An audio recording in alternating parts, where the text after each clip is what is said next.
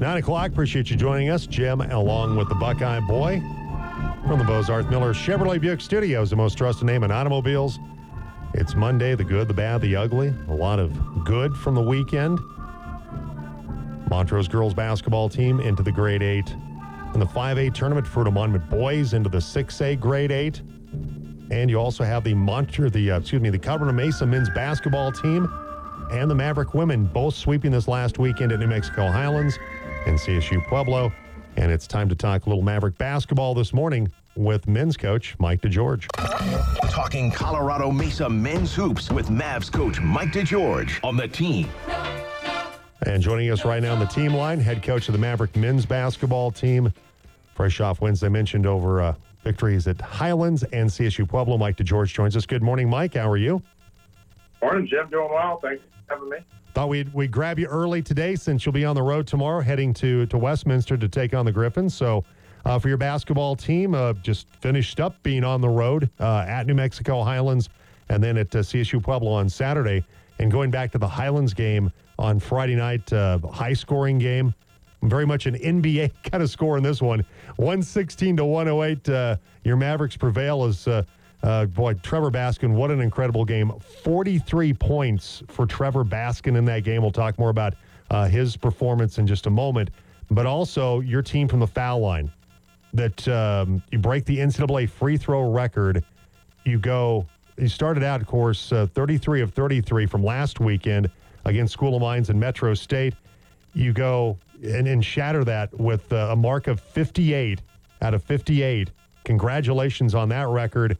And uh, it, it, just goes to show how good this team is in, in terms of getting to the foul line because you have to get those opportunities, Mike, to make that happen, but then cashing in uh, from the foul line the way you have. Yeah, I mean, it's kind of hard to explain, honestly. We really hadn't shot the, the ball very well from the free throw line this year. We've been a little disappointed with that. And so maybe it's just the, law of averages even out because we do have a good shooting team. And so, but it was timely because, you know, obviously with, uh, Matt Greneker being out these last two weeks, um, you know, having, you know, I think missing two free throws over both weekends uh, has been key for us to get all four wins. Well, something we weren't surprised about is you set a, uh, a new school record with 298, and, and adding to that, obviously, hope to, uh, made threes in a season. It broke the previous mark of, of 293 back in 2021, 2022. That's, that's not a number that you're surprised, I think, that this team was able to, to break. No, that was certainly the goal when the year started, and you know, we obviously the game has changed, and we continue just to be a little bit perplexed. I think everyone that follows any basketball at any level, just how impactful a three-point shot is, and you know, what are the ends to how much you can shoot it and not have it positively impact the outcome for your team. And you know, it's just as an example, I was looking at some stats the other day, and we're you know, we, we lead the nation in two point field goal percentage. We, we shoot over 65% uh, on twos, but we've shot less twos than anybody in the country. And so, you know, we've just been really selective in terms of those two point shots. When that help comes, we're going to move the ball to the open three. So if the help doesn't come, you know, we have great finishers. Um, and when the help does come, they move the ball. And it's hard to just let Trevor get in there and, and finish one on one. Um, and so, you know, that's what teams have done for the most part. And if they continue to do that, we'll kick it out for threes. Now, Friday night, New Mexico Highlands, uh, got to give Mike Dominguez credit. It was a very creative game plan. He basically just denied our shooters not only shots, but cuts, too. They basically just face guarded those guys, wouldn't let them cut, wouldn't let them get threes. And so they basically let just Trevor and Christopher Speller play two on two in the paint. Uh, and, uh, you know, those two combined for 64 points in that game. And, obviously led us uh, to, a, to a tight victory. Well, Trevor Baskin has been playing as well as anybody in Division two basketball uh, during this recent stretch. 43 points, third highest single game scoring total in program history. Two points behind uh, who was a Division two player of the year, and Ryan Stephanie was an incredible player, and he played for the Mavericks. And some guy named John Baskin, who happens to be the all time leading scorer in Maverick history. Oh, yeah, and he's also Trevor's dad as well. I I, I, I, would love to hear the, the conversation between John and, and Trevor about uh, just coming up a little bit short of the old man's record. Well, uh, to be honest, Trevor was kind of disappointed because on the scoreboard at Island, they had up there that he scored 45. And uh, Trevor is very aware of that record, not only because of his dad, but he worked on the summers with Ryan Stephan as well. So I think that was pretty important to him that he'd gotten there. and then when we actually got the stat sheet, it said 43. So uh, he was a little disappointed. He thought he'd tied those two, which would have been pretty cool. Just came up a little bit short. That the moment of jubilation, then oh no, that's not exactly yeah. what I got. It's but uh, but came up just a little bit short, but still a tremendous performance for uh, for Trevor Baskin in that one. And then you go to CSU Pueblo. It's always a you know a bit of a challenging road trip going from from Highlands going up uh, you know going up the interstate to to play in in Pueblo, and uh, you had a real dogfight. While it was a high scoring game at Highlands, this was more of a defensive struggle at times in this game. 82 to 80, you get the win against CSU Pueblo. Trevor Baskin had 17. Christopher Speller had 16. McMcCurry had 14 for you, Mike, in a in a much tighter affair at Massari Arena than the one that you had at New Mexico Highlands. Yeah, I mean, first off, their their game, Westminster, who's our travel partner, so they played at Highlands on Saturday, and Pueblo, their Friday night game got uh, got postponed Friday night with like 10 minutes to go in the game because of a power outage. So then both teams only had to play uh, 30 minutes that first night. And then the 116-108 game, I think, took a lot out of both of us, us and Highlands, and they lost to Westminster on Saturday night. And you know that second half, we didn't make a lot of perimeter shots. Our legs were pretty tired. And then, you know, for Trevor, he actually got sick on the on the bus on the way up to, to Pueblo, so he ended up, uh, you know, really losing a lot of fluids, and and he was not quite himself on Saturday. And it was really an impressive effort. Like you know, he was he gutted through it and he had that huge three and he had the big steal to kind of secure the victory in those last two minutes. And it's a lot of credit to him and his character that he was able to battle through that and still find a way to make a major contribution. Yeah, no doubt. Trevor, as you mentioned, with the steal 12 seconds left and then got to the free throw line to, to win the game at CSU Pueblo. And so, Mike, your team is now tied. It's still tied with Fort Lewis, uh, both uh, 19 and 1 in the RMAC right now. You're 23 and 3, they're 24 and 2. Though, boy, it seemed like for a moment you guys were going to jump into the, the lone spot atop the RMAC. Uh, uh, they almost lost uh, to South Dakota Mines. Uh, came up uh, where they were able to come up with a, a, a really close victory, 86-83. But it's some good news in terms of regional play too. That number one West Texas A&M and number eight uh, Dallas Baptist, they both lost this past weekend. So almost almost got everything you wanted, which would have been a, of course, a, a Fort Lewis loss at at South Dakota Mines. Yeah, you know, right now we just take care of what we can control. And the fact of the matter is, if we can win these two this week, we win at least a share of a conference championship, which is an incredible accomplishment. And, um, you know, this group has had so much success, it starts to become normal, like it does, you know, not to compare to our baseball program, but they've won every conference championship since 2011. Like, you know, but there are 15 teams in the league, and they're all trying to win. And so to be able to, to win it, uh, a share back to back would be incredible. Um, you know, and we won it uh, three years ago, and two years ago we were half a game back. And so, you know, this has been an incredible run by this group, and we'll be honoring those seniors on Friday and, or excuse me, Saturday night, and and um, you know, so it's just really a remarkable accomplishment if we can do it uh, again. And and you know, Fort Lewis obviously has a really tough weekend playing at at Metro and at Mines uh, this weekend, so we'll see how that plays out. But just if we can control our own deal here and you know, the other remarkable thing is we're trying to close out an undefeated road season in the RMAC, which is, you know, almost impossible to do. And last year, you know, our only loss uh, in the RMAC on the road was at Westminster. So, you know, a big challenge ahead for us tomorrow night against a team that's playing well and plays very well at home. You know, Westminster right now, uh, eight and seventeen overall. They're they're last in the RMAC at four and fifteen, but they've, as you mentioned, Mike, been playing better basketball. Most notably, that upset win at New Mexico Highlands uh, this past weekend when they won 75 to 71, where, where Trey Wood had a, a big game in that one, 27 points to lead the way for Westminster. What's been different maybe about their team since when you played them earlier in the season? They actually played really well in our place, and I we had a very difficult time guarding them. You know, their problem all year has been their defense. They, they are missing several of their better players have been out for the year with major injuries. Um, so, you know, they've been a little undermanned. Uh, but you know they continue. Norm Parrish is a great coach, and he continues to help them, improve, and they're getting better at the defensive end. And you know, they held Highlands to 71. Highlands scored 108 on us, and so you know, it'll, it'll be a big challenge for us to go over there. And you know, it's just a different environment at games over there, and it's a Tuesday night. So not only do they not usually draw very well, and it's kind of a dead environment on a Tuesday night.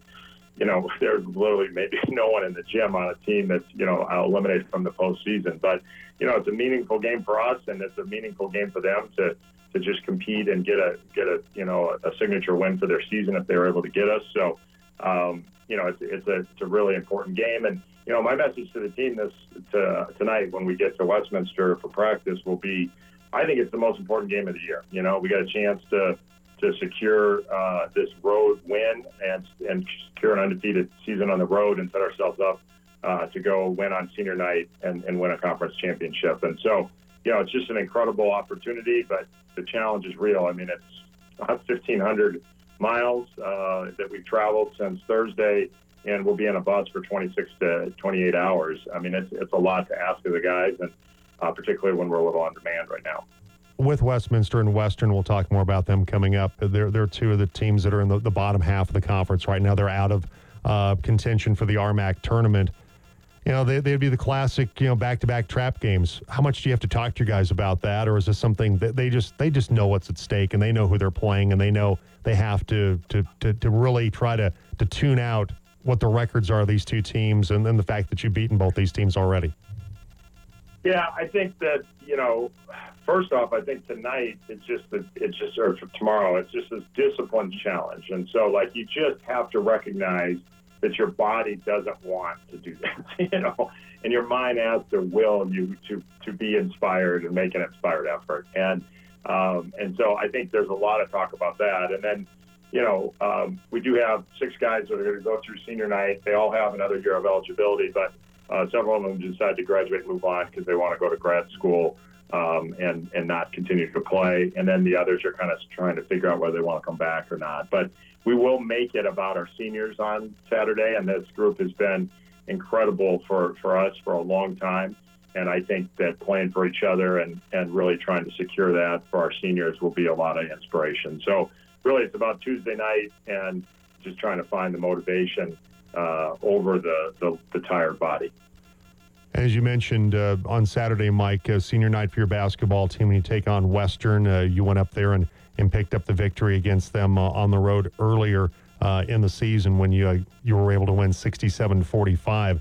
Though they got a little bit of momentum, it's it's a rivalry game, and so that always plays a, a role in it as well. But they're coming off that win against UCCS, 84 to 82, where they uh, they were down by a point at halftime, but uh, were able to come back and uh, ended up winning the game in overtime, 84 to 82. Yeah, they, you know, the coach is new, and he's, he took over a difficult situation to kind of, uh, you know, because the, the, they hired a coach who who then left after a month, and, and a couple of players went on the portal after uh, the new coach was the first new coach was hired, and then he left, and so. Uh, you know, they, it, it was a difficult set of circumstances. They've really had a remarkable year, and when we played them, their two best players were injured and out that night. So, you know, they will come in and they are going to be free and loose and letting it fly and, and really playing with a lot of freedom. Whereas, you know, there's a lot more pressure on our guys. And it's funny how, you know, when a guy's in contention for playing time, you know, sometimes he gets a little tight, he doesn't shoot as well. Then you put him on the scout team and you're like, you're the scorer on that other team. Well, then we just can't stop him, you know? So it's kind of that mentality where they've been freed up to just play loose and, and let it fly. And, and, and people tend to play better that way uh, without that pressure on them. And so, you know, we're going to have to be really mentally tough and, and, and take on the challenge of uh, playing a team that's uh, really grinded out this year and been competitive all year. When you beat them up at Western the last time, Xavier Harris was the only player for them in double figures with 10 points. Tyler Halligan, though, who only had six against you the last time, he had a really good game against UCCS, uh, finished up with, with 14 points, uh, went 5 of 10 from the field, hit a couple of threes for them. So uh, the, the freshman guard, the redshirt freshman, started to come on for, for the Mountaineers a little bit. Yeah, and you know they they've kind of got different guys on different nights, and you know they just have been really uh, you know a solid defensive team, and then they just run a ton of little sets uh, that are tricky to deal with, and and uh, and so you know it'll be a big uh, big preparation for us on Thursday and Friday after getting back from this uh, trip on Tuesday night. All right, so I'll have coverage tomorrow night. Maverick men and women at Westminster. Women's pregame at 5.15. They'll tip it at 5.30 minutes, 7.30. Same for Saturday uh, for senior night for the Maverick men and women when they take on Western right here on the team. CMU Sports Network Maverick Basketball brought to you by Ken Richard State Farm. Mike, appreciate it. Thank you so much. All right, thanks, Jim. All right, Mike DeGeorge, coach of the Maverick men's basketball team, with us on the program this morning. All right. So, uh, do we have a winner yet for the number game today? By the oh, way, oh, we got winners. We got lots of winners. Lots of winners. Okay. Well, let's let's roll them out. Whoop. Let's try that again. Let's roll them out. And now, ladies and gentlemen, the winner of the contest. It's another winner on the Team Sports Network. Yes, correctly identifying 19 of the other 29 Major League Baseball teams have had 100 win seasons since the Rockies came about. That would be old Mr. Baker, Bob. Good correctly job, old Mr. Baker. Numbering 19. And the winner of our tickets to the men's conference, Mike and Scott. Okay, so, so that'll be you have Friday. their information for that. I emailed you. Okay, so, very good. So on air, and we will send these out to Josh. Yes, Pastor Josh Cook out at uh, Victory Life Church, and you'll be on the list to uh, go to the Strong and Courageous Men's mm-hmm. Conference. Uh, you can go to the Victory Life Church website to get signed up for it, by the way. All right, uh, text or call us today on the team line. It's the good, the bad, the ugly from the weekend, 970 242 1340. We'll take a break. Coming up next, we'll talk with women's basketball coach Taylor Wagner. They'll be at Westminster tomorrow night. That's coming up next on the Team Sports Network online at theteam1340.com. Yeah, I think they're like the best on the radio. At least at the pro level, the best of the best. The Jim Davis Show on Colorado's sports leader, The Team. Talking Colorado Mesa women's hoops with Mavs coach Taylor Wagner on The Team.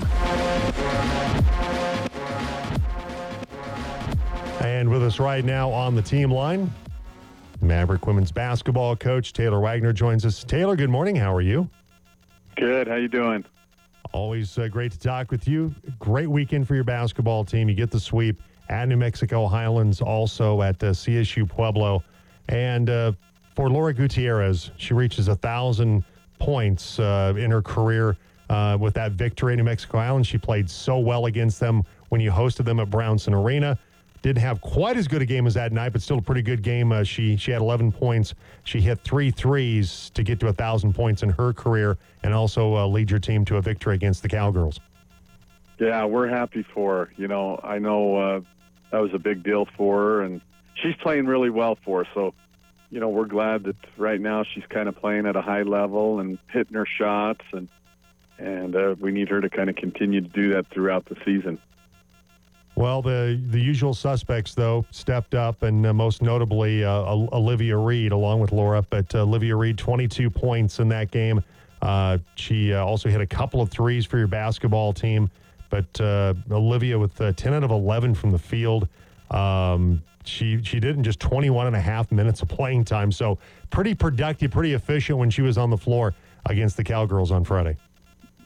Yeah, I mean, I was so proud of her. You know, she came out, she set the tone. I think the first shot she missed, and then from there on out, she made every shot and just really kind of dominated. Uh, you know, the girls were looking for her, and she made some great moves and um, just had a great weekend for us for both nights, and uh, is really stepping up and being a great leader for us. Well, and she backed that up with a 14 point performance against uh, CSU Pueblo the following night in a 62 to 47 victory. And so, with that win, Taylor, your team jumps uh, to the top in the RMAC standings. Uh, Adams State, uh, the only team of that group that, that has a win against you, and you're only meeting, and they have to go on the road. One of their matchups is, is at uh, Colorado School of Mines this weekend. But uh, your team at the top of the conference standings in a good spot to be uh, heading into the final two games of the regular season. Yeah, I mean, we've been working for this all year long, and uh, I'm just glad we're in a position where we're at, and we kind of control our own destiny. And you know, with the with the two games coming up, one tomorrow and and then Western on Saturday, um, you know, the worst we can do is tie for a, an RMAC championship, and that'd be awesome for this team and everything they put in. We've gotten better throughout the year, and and I can just tell there's a different sense for them. They're a little more hungry than they've been, and so I'm excited for these next couple of weeks. Taylor Wagner, coach of the Maverick women's basketball team, with us. One of the keys to getting that win at CSU Pueblo was was controlling Alicia Little, and you guys did that really uh, pretty much shut her out in the entire second half of that game on Saturday. Yeah, I'm, we went in and kind of talked at halftime. She had 16 points and 10 rebounds at halftime, and we like we've got to control her a little bit more. She was getting, you know, just keeping extra possessions going, and really she'd out jump everybody or tip it to a teammate, and and so I felt like the second half we did a better job on her and kind of limiting her touches and and keeping her off the glass. She just is such a dynamic player and, and impacts the game every single way. So um, our girls really kind of clamped down, and our defense this weekend was great. I mean, from field goal percentage to what we held them to scoring wise, uh, they're stepping up and, and playing.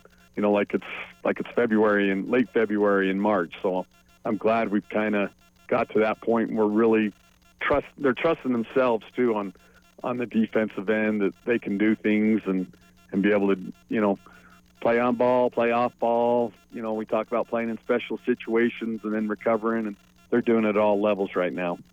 Taylor Wagner, coach of the Maverick women's basketball team, with us on the Team Sports Network. Maverick women are uh, 22 and 5 overall, 16 and 4 in the conference.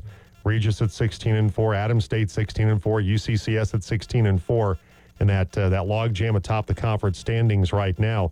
And so, Taylor, when you look at these final two games of the regular season, kind of like your counterparts, the Maverick men, playing a couple teams are in the bottom half of the RMAC standings. Both uh, Western and Westminster are uh, with uh, the Mountaineers next to last, the Griffins last in the conference right now.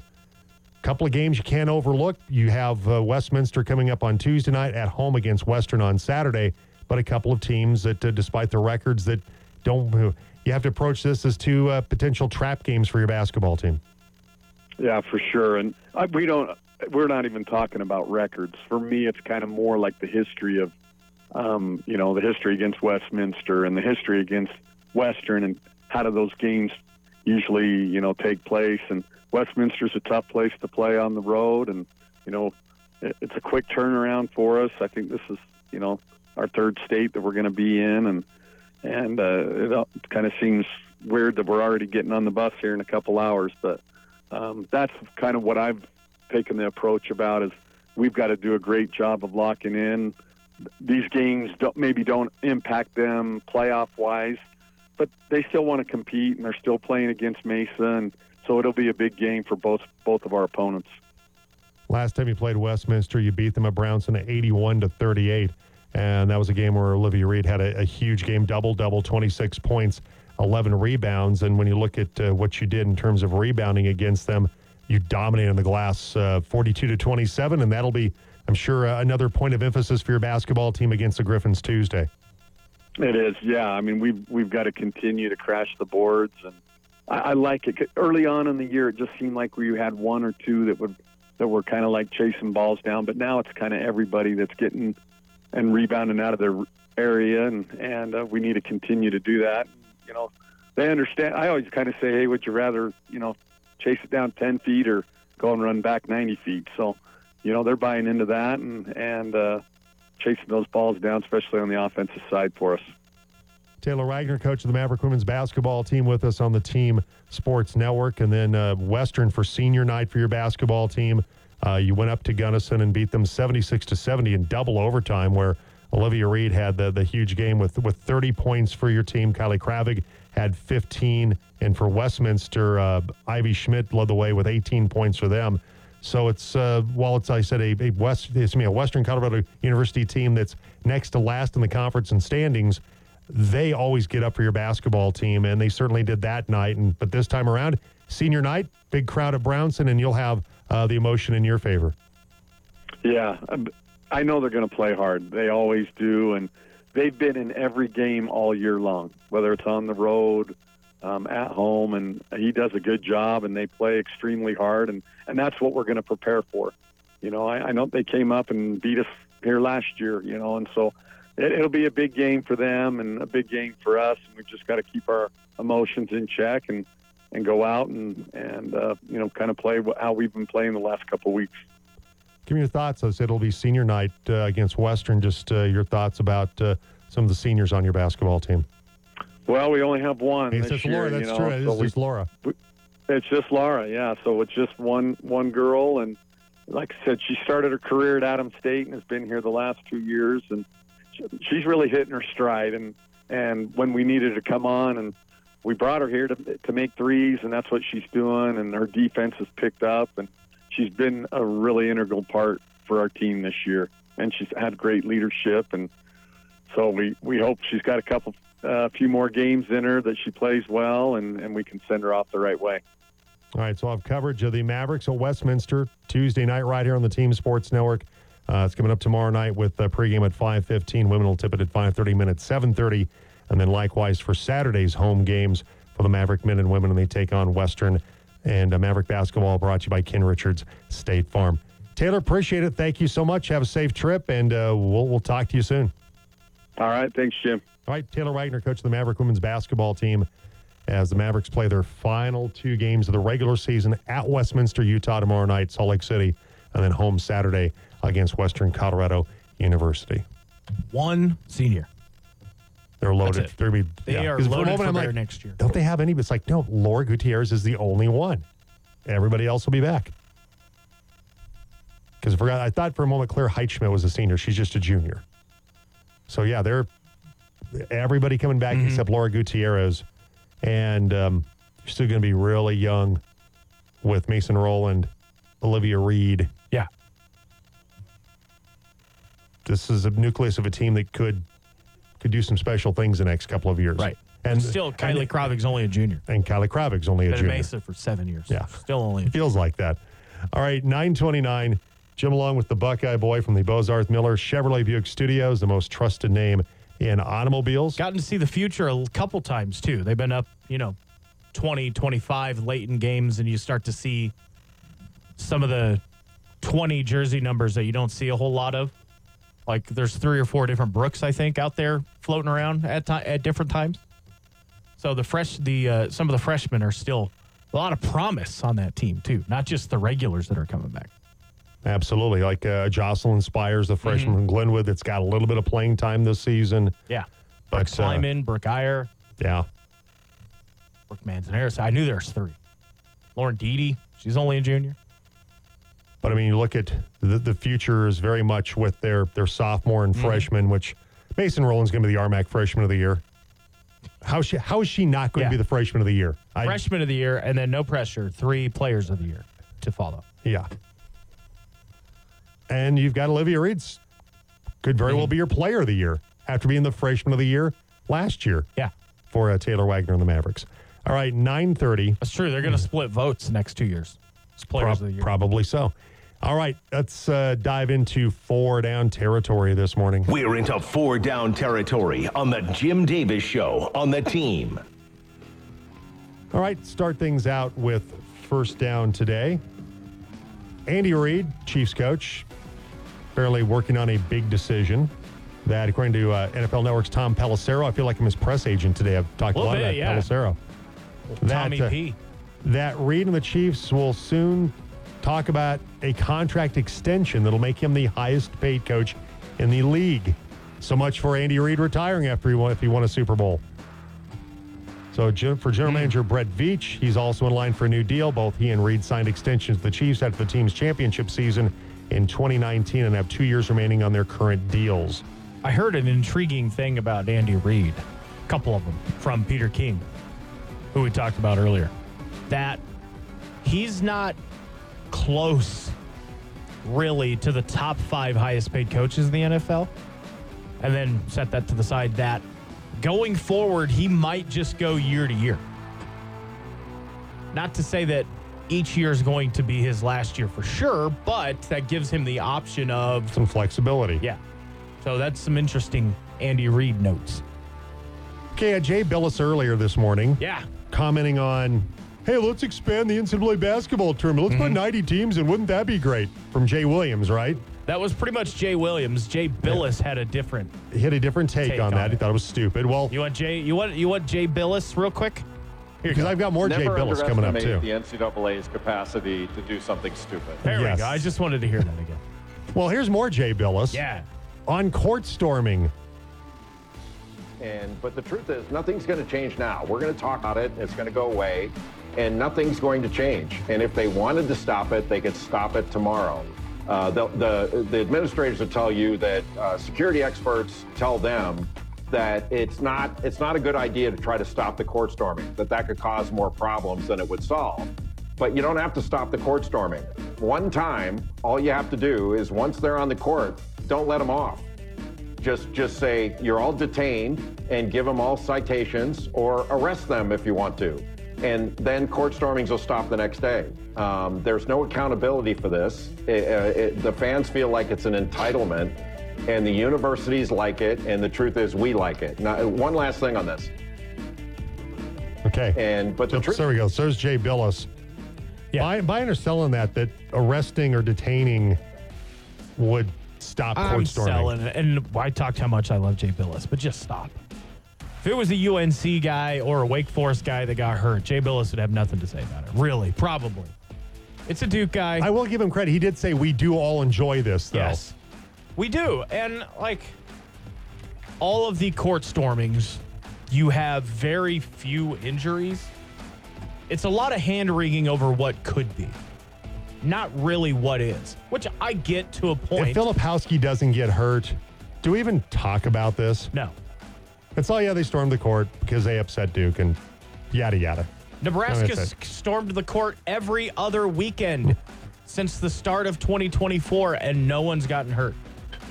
It's because Nebraska keeps winning, by the way. That's neither here nor there. Watched them yesterday. Athletic director Trev Alberts, he recounted a conversation with Matt Rhule like, Are we storming the court? Guess we have to. Here we go. Like, come on. Very rarely do people get hurt. Yeah, the Filipowski injury, Caitlin Clark Mm-hmm. getting ran into, or she ran into the fan. That doesn't happen very often. Occasionally it does. There was one, oh gosh, there was an individual that got injured and eventually died from the injuries, I believe. I have to go look that up because I saw, I was reading about this yesterday. But that's been a big time outlier in this whole thing. Right. And like I don't want to say that is the direct result of the court storming. Maybe the injury, but who knows? I don't know. And I I don't know that anecdote right off the top of my head. Now, I did find an ESPN article. Nine conferences said the home school for a court storm could be subject to a fine under certain circumstances. Some of the basketball conferences have precise penalties, others have general language regarding disciplinary measures. So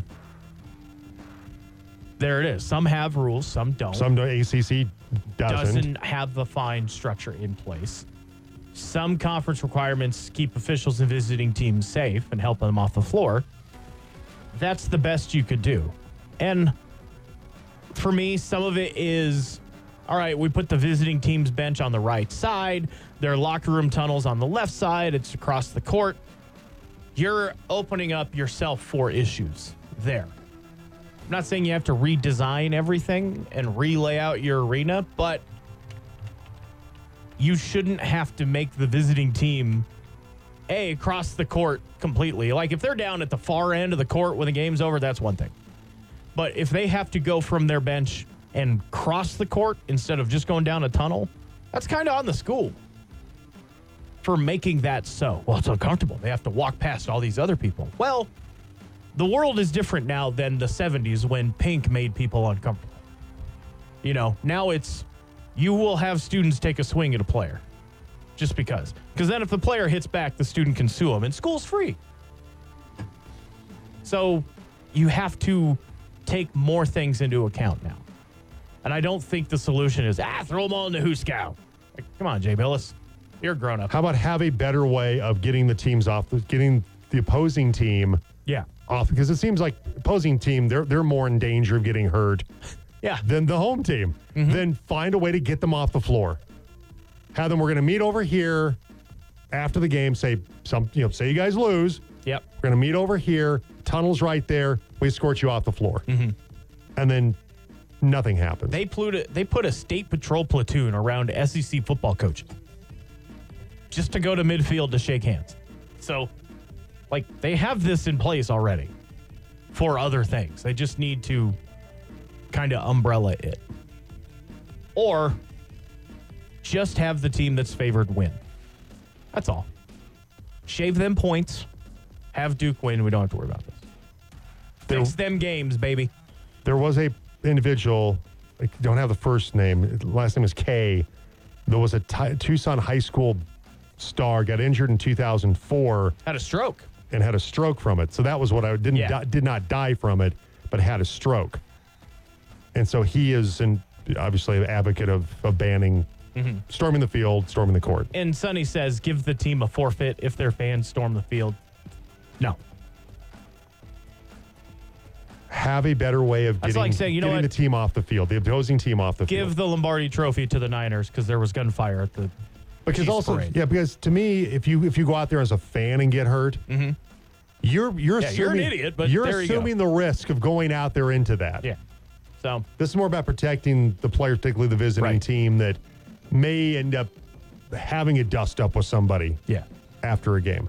Trying to have seven security people, two husky guys, control 17,000 rowdy drunk college fans. And if they're not able to do it, the basketball team loses a game. Um, That's I'm not, part of that. I'm not down with that either. Third down. Baseball's back. Cody Bellinger is back. I know, the nice, Cubs. big deal. Yeah. Now, coming up uh, last Thursday, Lisa in Chicago was on X saying, I heard they signed Bellinger just now from a good friend who's in Arizona. I can't find anything online.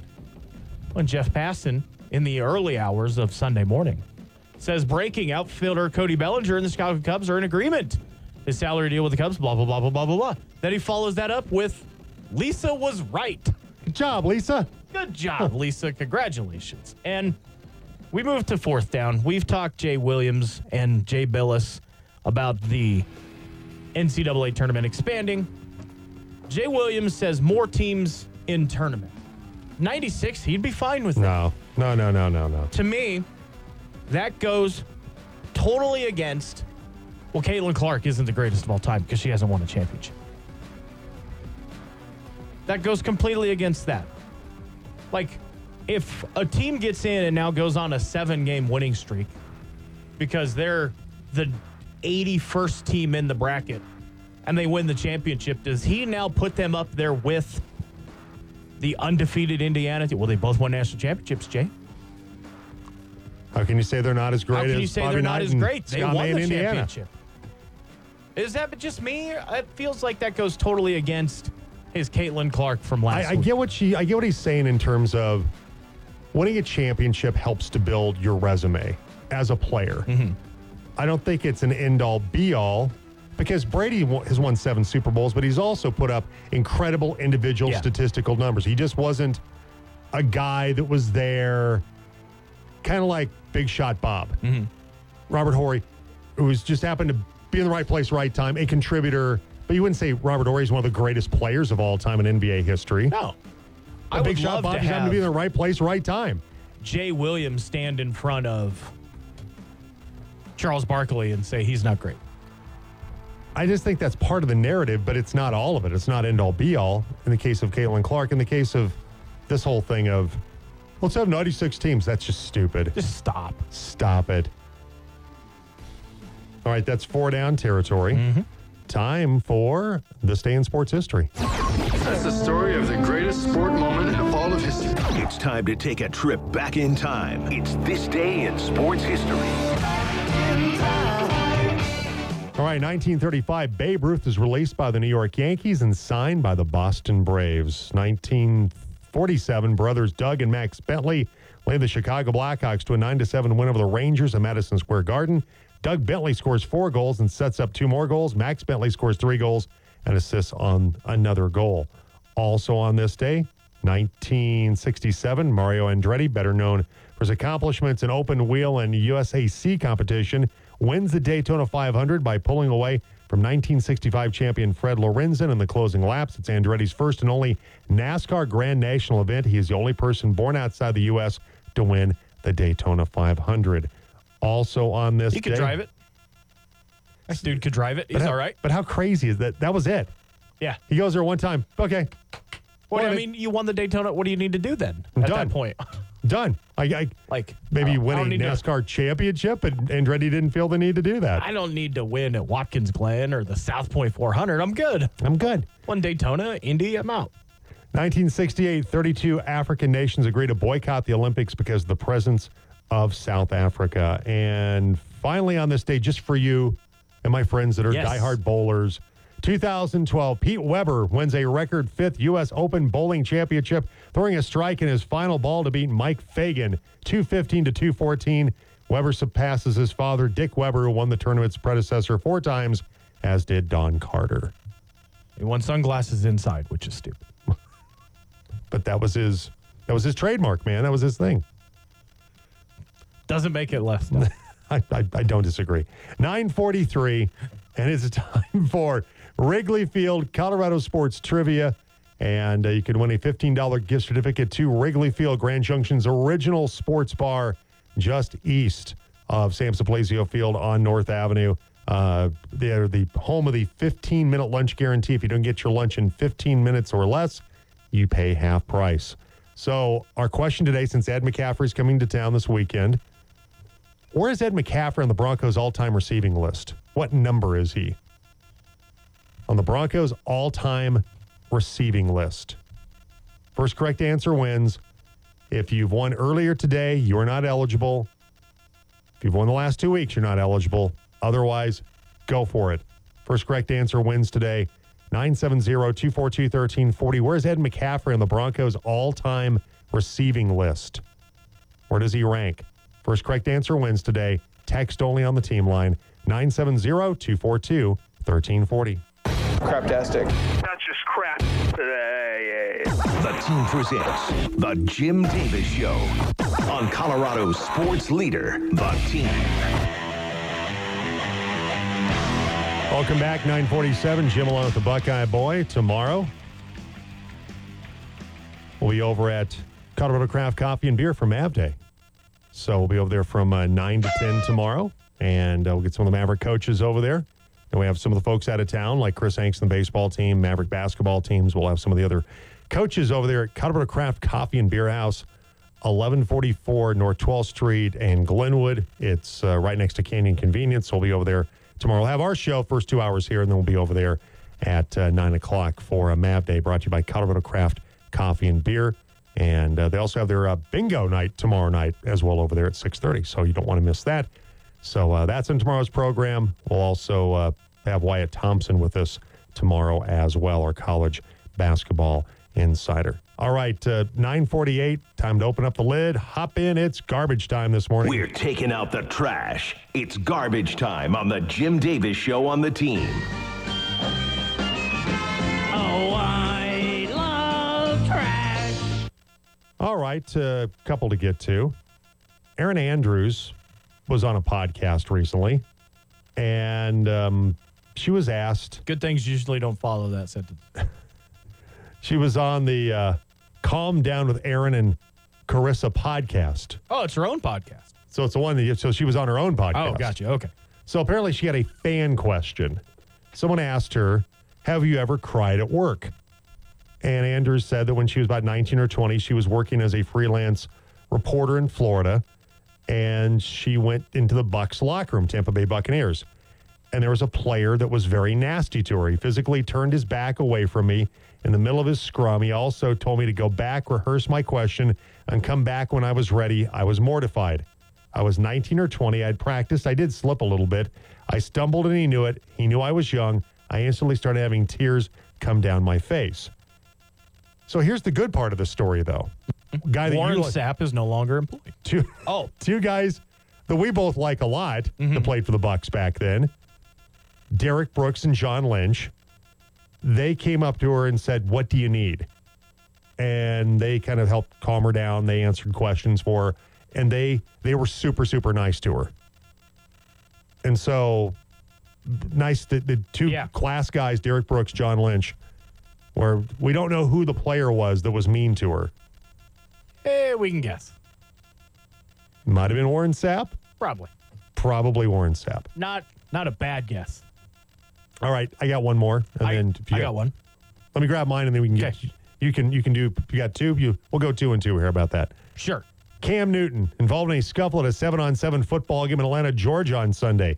It's organized by We Ball Sports for 15 for kids under 15 and under 18. And Newton is a founder of uh, C1N, which is a program that participates that um, a wide re- you know, the wide receiver training facility in Atlanta for top shelf performance. The youth teams were there. One of them approached Newton at the top of a set of steps underneath a We Ball Sports 10 Sunday. Newton was grabbed and a fight broke out. Two men shown fighting with Newton were both coaches for top shelf performance and formerly coached with the quarterback, according to a source of knowledge on elite seven on seven football. So Newton grabbed one of the combatants and drug him aside when it all started. Police and security guards broke up the altercation. And so we don't know the Newton side of it, what happened. But according to Nehemiah Mitchell, who's the co founder of We Ball Sports, that top shelf beat C1N in a heated game with a lot of trash talk between the under 18 teams on Saturday. That boiled over into Sunday. Let's make a list of all the former NFL quarterbacks who you would want to throw hands with ahead of Cam Newton. Yeah, there's a lot. The man played 10 days after a car crash. Yeah, I'm, I would not. Uh, Say what you want about Cam Newton. Yeah, I'm not going to. Personality wise, Big dude. Don't want tough guy. I'm good. Don't don't want to mess with that. Not a smart move by those Yeah. guys. No, I'm not not great. Not not it sounded like they started it with him. Yeah. Yeah, Six five two forty five. Yeah, I gotta leave that alone. Yeah, he probably probably run with that one. I like how he dragged one person away. A grown ass man. He's like, no, come here. Come here. Come here. Come here, Junior. We're gonna settle this. Flap, flap, flap, flap. Okay. I got one right now. And it's uh have you heard of the name Tim Mayza? Sounds familiar. He's a pitcher for the Blue Jays. He uh, is also in the Blue Jays Fantasy Football League and finished last. So, you know what usually happens? You have to be a little bit embarrassed when you finish last. He didn't have to get a tattoo. He didn't have to do anything naked. He didn't have to stand on a street corner with an embarrassing sign. He did, however, have to be the bat boy in the Blue Jays' first Grapefruit League game, wearing his fantasy football record as his jersey number four and 10. Now, it's not the worst. He could have been 0 and 14. He still finished last. He had to run out there and get everybody's bat with 4 and 10 on his back. That's good work. That's good work. That's pretty solid. Got anything else? No, I'm good. Okay, let's catch up on some text uh, from this morning. Bird Dog over Bird Family Insurance. Nice Hagar bumper music. Good for an Monument victory. Looking good doing it. Bad Avalanche loss. Ugly Jamal Murray not making All Star games. Such a joke. Also, Coach Crab. Uh, the men's conference is awesome. Refreshing to be around these types of men. I encourage every man to go and bring your teenage sons. And once again, that's Friday and Saturday out at uh, Victory Life Church for that event. From Dylan, if Russ wanted to be in Denver, he would restructure his contract. Also, think he's talking out of his rear end the whole time with Brandon Marshall. No problem with court storm. You just need to wait until all players leave the court. But hard to get a bunch of drunk college kids to have that kind of patience. Avs need to figure it out. Going from Marcus. Personally, I would adjust my contract if the team took that money and brought in better talent at key positions, want to win or not.